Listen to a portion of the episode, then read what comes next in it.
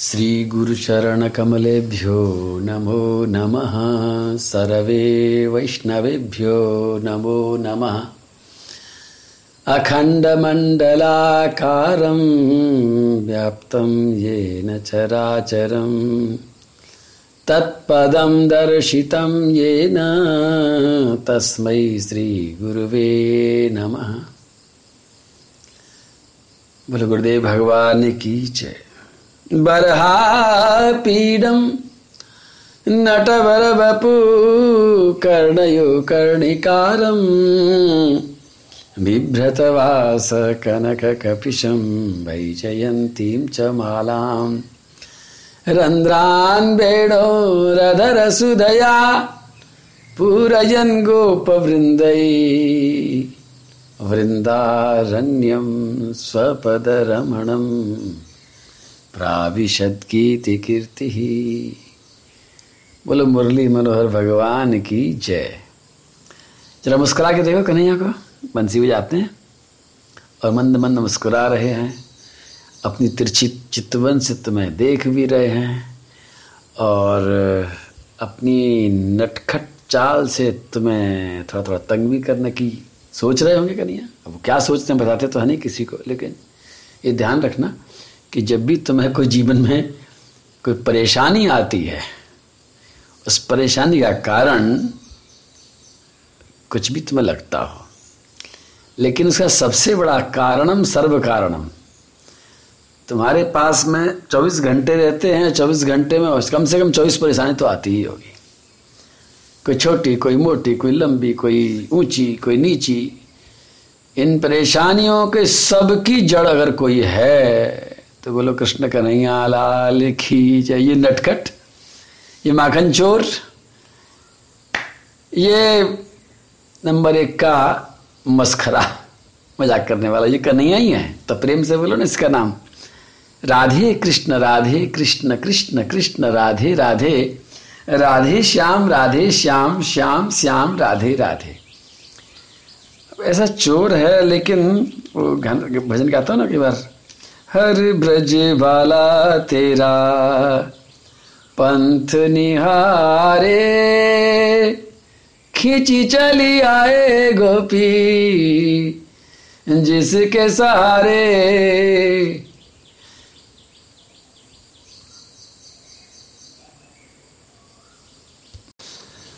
नैनों से करे मन की चोरी हाथों से माखन चोरी, नैनों से करे मन की चोरी। मैं तो कहता हूँ, नैन से ही नहीं, ये तो अपनी हर अदा से फिदा कर देता है सबको।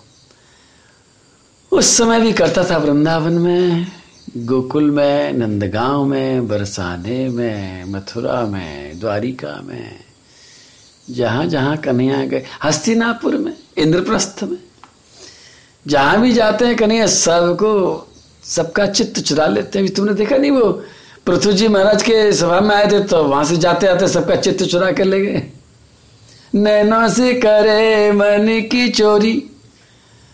नज़रों से तो मन की चोरी करते ही करते हैं, अपनी लीला से भी करते, क्योंकि श्री कृष्ण और कृष्ण नाम और कृष्ण लीला और कृष्ण परिकर और कृष्ण धाम, इनमें कोई फ़र्क नहीं है। लीला, धाम, गुण सब के सब एक जैसे ही हैं। भगवान का नाम भी चित्त चुरा लेता है, भगवान की लीला भी चित्त चुरा लेती है भगवान की चितवन भी चित्त चुरा लेती है। नैनों से करे मन की चोरी, हाथों से माखन चोरी, फिर भी क्यों तो से लगी प्रीत की डोरी। चोरों से भी प्रीत की कोई डोरी लगती होगी, लेकिन ये कन्या ही ऐसा। हर ब्रज वाला तेरा, पंथ निहारे, खिंची चली आए गोपी, जिसके सहारे सहारे, बंसी बजाए कोई। सारे के सारे गुण जितने भी हैं, वो सारे के सारे गुणों का खजाना श्री कृष्ण है। और जब हम पृथ्वी जी महाराज की बात करते हैं तो पृथ्वी जी महाराज भगवान के अवतार हैं। अवतार तो आप भी हो। अवतार तो एक पौधा भी है। भगवान के इस पूरे संसार में भगवान ने सब कुछ जो बनाया है, उसका सामान कहीं बाहर से मंगाया नहीं है। कोई इंपोर्टेड आइटम लेकर के, कोई बाहर से, कोई बाहर कुछ है ही नहीं है। संपूर्ण जगत भगवान का है। उन्होंने अपने अंदर से ही पूरा विश्व रचा है, पूरा ब्रह्मांड रचा है, उसकी हर चीज़ रची है। इसलिए सब में है तो वही। लेकिन भगवान ने इस लीला को करने के लिए माया को भी रचा है और माया जड़ता भी ले आती है। तो जहाँ जहाँ जड़ता बहुत ज़्यादा है, वहाँ वहाँ पर भगवान सुसुप्त अवस्था में है। भगवान विश्राम कर रहे हैं, समझ लो। अब ज़्यादा समझाने की मेरी बुद्धि नहीं है, जैसे जैसे समझा रहा हूँ, कोशिश करो। लेकिन ये समझ लो कि भगवान का अवतार तो चारों तरफ़ फैला है, लेकिन जब पृथ्वी जी की बात करते हैं तो भगवान के 24 अवतारों में पृथ्वी जी महाराज हैं। मतलब जो मुख्य मुख्य अवतार हुए हैं। और विदुर जी महाराज का मन कर रहा था कि और सुना दो। तो श्री पृथ्वी जी महाराज राजा बने हैं। बेन के उस शरीर से ऋषि मुनियों ने मंथन करके उनको प्रकट किया है। तो श्री पृथ्वी जी महाराज ने जो जो कर्म किए हैं, वो शुद्ध कर्म है। आओ सुनते हैं उनको। और समझते हैं, मैत्री जी महाराज वर्णन करने लगे अब विस्तार से। और एकदासीन महासत्र, दीक्षा तत्र दिवौकसाम समाजो ब्रह्मर्षीणां च राजर्षीणां च सत्तमा। तस्मिन्नर्हत्सु सर्वेषु स्वर्चितेषु यथार्हत। उच्यत सदसो मध्य ताराणामुडराडिवा। ये चौदह नंबर का मैंने श्लोक बोला, इक्कीसवां अध्याय, चौथा स्कंथ श्री पृथ्वी जी महाराज ने देखा कि मैंने निन्यानवे यज्ञ किए अंतिम यज्ञ में बाधा डालने के लिए इंद्र आया। और भगवान ने भी संकेत कर दिया कि रहने दो। यज्ञ क्यों कर रहे थे वो क्या उनको इंद्र का पद चाहिए था, इंद्र का आसन चाहिए था, या इंद्र की अप्सराएँ चाहिए थी कि स्वर्ग के भोग चाहिए थे? क्या चाहिए था? वास्तव में कुछ भी नहीं चाहिए था। लेकिन यज्ञ करने से सबका भला हो, बस यही करना था उनको।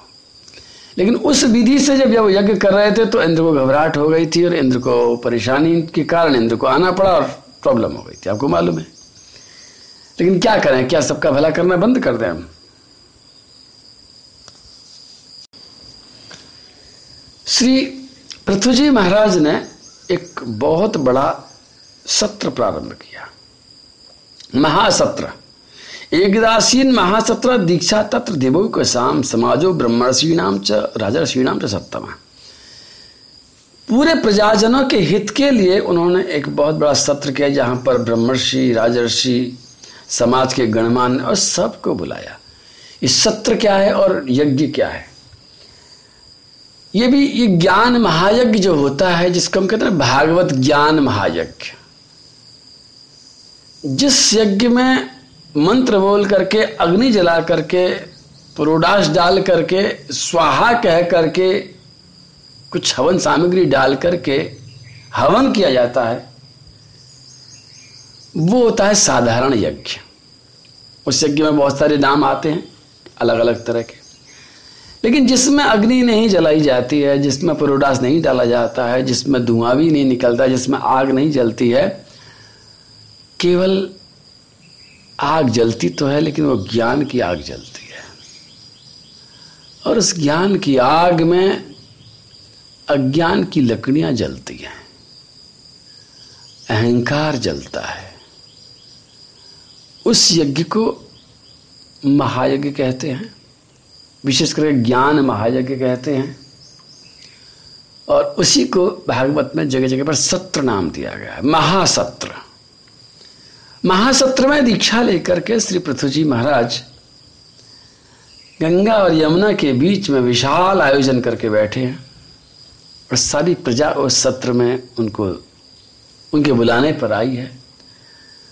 अब सत्र का प्रारंभ ही होने वाला है और इस यज्ञ के लिए उन्होंने अपने आप को बिल्कुल संयमित और नियमित करके अपने राज मुकुट को उतार करके अपने सारे आभूषणों को उतार करके, बिल्कुल संत वेश में श्री पृथ्वी जी महाराज बैठे हैं। अपनी कमर पर बहुत कीमती रेशमी धोती पहन रखी है। अपने वक्षस्थल पर उन्होंने मृग चर्म लपेट रखा है और उसके ऊपर से पीतांबर ओढ़ रखा है। जनेऊ पड़ा हुआ है। कानों में कुंडल नहीं है। गले में कोई मोतियों की माला नहीं है। बाजूबंद भी नहीं है, हाथ में कंगन भी नहीं है। और ऐसे पृथ्वी जी महाराज, अचानक से उस सत्र में अपने आसन पर से खड़े हो गए। जब वो खड़े हो रहे हैं तो श्री पृथ्वी जी महाराज की छटा को देख करके मैत्री जी महाराज कह रहे हैं कि तारा अणामुड राडिवा। ऐसा लगा जैसे तारों के बीच में चंद्रमा निकल आया। उनके अंग की कांति ऐसी बिखर रही थी, उनका स्वरूप इतना सुंदर था। और जैसा कि मैंने बताया कि आभूषणों के बिना था तो आज पूरी राजा, पूरी जन, जनता को, राजाओं, उनको, प्रजाजनों को, उनके उन दिव्य अंगों को, उनके सौंदर्य को देखने का अद्भुत अवकाश मिल गया। श्री पृथ्वी जी महाराज के सौंदर्य का, उनके रूप का वर्णन करने में श्री मैत्र जी महाराज ने पाँच श्लोक बोले हैं कि उनका डील डॉल कैसा था। वास्तव में ऐसा लगता था जैसे किसी मूर्तिकार ने तराशा हो। एक एक अंग सुंदरता की मूर्ति।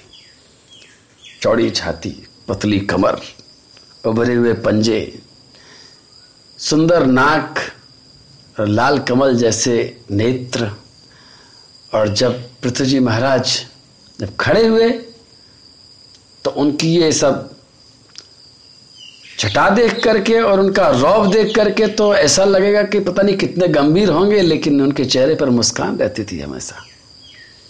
और जब वो मुस्कुराते थे तो एक हमारे संत हुए हैं श्री गोपालाचार्य जी महाराज। तो कहते हैं कि मुस्कान भी कई कई तरह की होती है। चवन्नी भर की मुस्कान, अठन्नी भर की मुस्कान और बाराना वाली मुस्कान और एक रुपया वाली मुस्कान। चवन्नी वाली मुस्कान मतलब है कि बस थोड़े से हो थोड़े से मुस्कुराए अठन्नी का मतलब है कि होश पूरे तरह से खिंच गए लकीर बन गई गालों के दोनों तरफ़। हम्म? और बाराने का मतलब है कि थोड़े से दांत चमके हल्के से। और रुपया सोलाना वाली मुस्कान का मतलब है कि दांत अच्छी तरह दिखने लगे। पता नहीं क्यों लोग जब मुस्कुराते तो सोचते हैं कि दांत नहीं दिख जाए। शर्माते हैं या तो लोगों ने बता रखा है, ए, दांत मत दिखा। ऐसा कहते हैं ना, बचपन में हमने सुना था। हम हँसते तो ए, दांत मत दिखा। ऐसा कि डांट देते थे बड़े लोग हमको। शायद तब से मन में बैठा हो कि दांत नहीं दिखने चाहिए। लेकिन यहाँ पृथ्वी जी महाराज के बारे में सुद्विजस्मिता। पीनांस सुद्विजस्मिता। द्विज ब्राह्मणों को भी कहते हैं और द्विज पक्षियों को भी कहते हैं और द्विज दांतों को भी कहते हैं। द्विज मतलब दो बार जन्म लेने वाला। दो बार तीन चीज़ जन्म लेती है मेरी जानकारी में, और भी हो सकता है कोई हो। एक तो ब्राह्मण दो बार जन्म लेता है। एक बार माँ के गर्भ से जन्म लेता है और दूसरी बार जब यज्ञ पर भी संस्कार होता है तो दोबारा उसका जन्म होता है। वैसे तो हर वैष्णव भक्त भी द्विज है क्योंकि वो दो बार जन्म लेता है। एक बार माँ के गर्भ से और दूसरी बार अपने गुरुदेव के मुँह के निकले हुए मंत्र के समय। पक्षी दो बार जन्म लेता है, एक बार अंडे के रूप में और दूसरी बार जब अंडे से बाहर निकलता है तब। और तुम्हारे दांत भी दो बार जन्म लेते हैं। एक बार दूध वाले आते हैं और दूसरी बार बिना दूध वाले दांत आते हैं तो ये दूसरी बार आने वाले जो दांत द्विज कहते हैं स्विद्विजस्मिता श्री पृथ्वी जी महाराज जब मुस्कुराए हैं तो मुस्कुरान के साथ में उनके सारे दांत, दंत पंक्ति दिखी है और इतनी सुंदर लगी है, सब लोग उनकी मुस्कान को देख करके मोहित हो गए हैं। इतना सुंदर शरीर, इतना, इतनी सुंदर छटा और घुंघराली अलकावली सुंदर सजी का तो वर्णन कर दिया, वो तो मेरे बस की बात नहीं है इतने सुंदरता का वर्णन करना, लेकिन उसके बाद में बीसवें श्लोक में जो बात कही है, चारु चित्रपदम श्लक्षणम मृष्टम गूढ़म विक्लबम सर्वेशा उपकारार्थम तदा अदुमदन्यवा बीसवा श्लोक बोला है मैत्री जी महाराज ने कि खड़े होकर क्या किया उन्होंने? खड़े होकर पहले तो सबको बड़े प्रेम से देखा। जनता निहाल हो गई। और उसके बाद में उन्होंने कुछ बोलना शुरू किया। तो उसी की बात, चारू चित्र पदम स्लक्षम। देखो, बोलते समय मैं क्या कहूँ आपको कि भाई, बोलना बार बार तुम कहोगे, महाराज जी, बोलने के पीछे पड़ गए। शायद इसलिए तो पीछे नहीं पड़ेगा कि मैं बोलने का काम करता हूँ। अच्छा भाई, आप में से ऐसा कोई है कि जो बोलने का काम नहीं करता है? सभी बोलते हो। इसलिए कहता हूँ, भाई, बोलना तो सीख लो। जैसे चलना सीख लिया माँ के गोद में से उतरने के बाद माँ की कृपा से, उसी तरह से गुरु कृपा से बोलना सीख लो। और एक माँ और भी है जो सिखाने वाली बैठी है, वो है सरस्वती माँ। उसका मैं वचन कभी कहता हूँ जो बैठे चरणों में तिहारे उसे, वाणी का वरदान मिले। मातू जिसकी ओर निहारे मातू जिसकी और निहारे उसे गुणियों में स्थान मिले।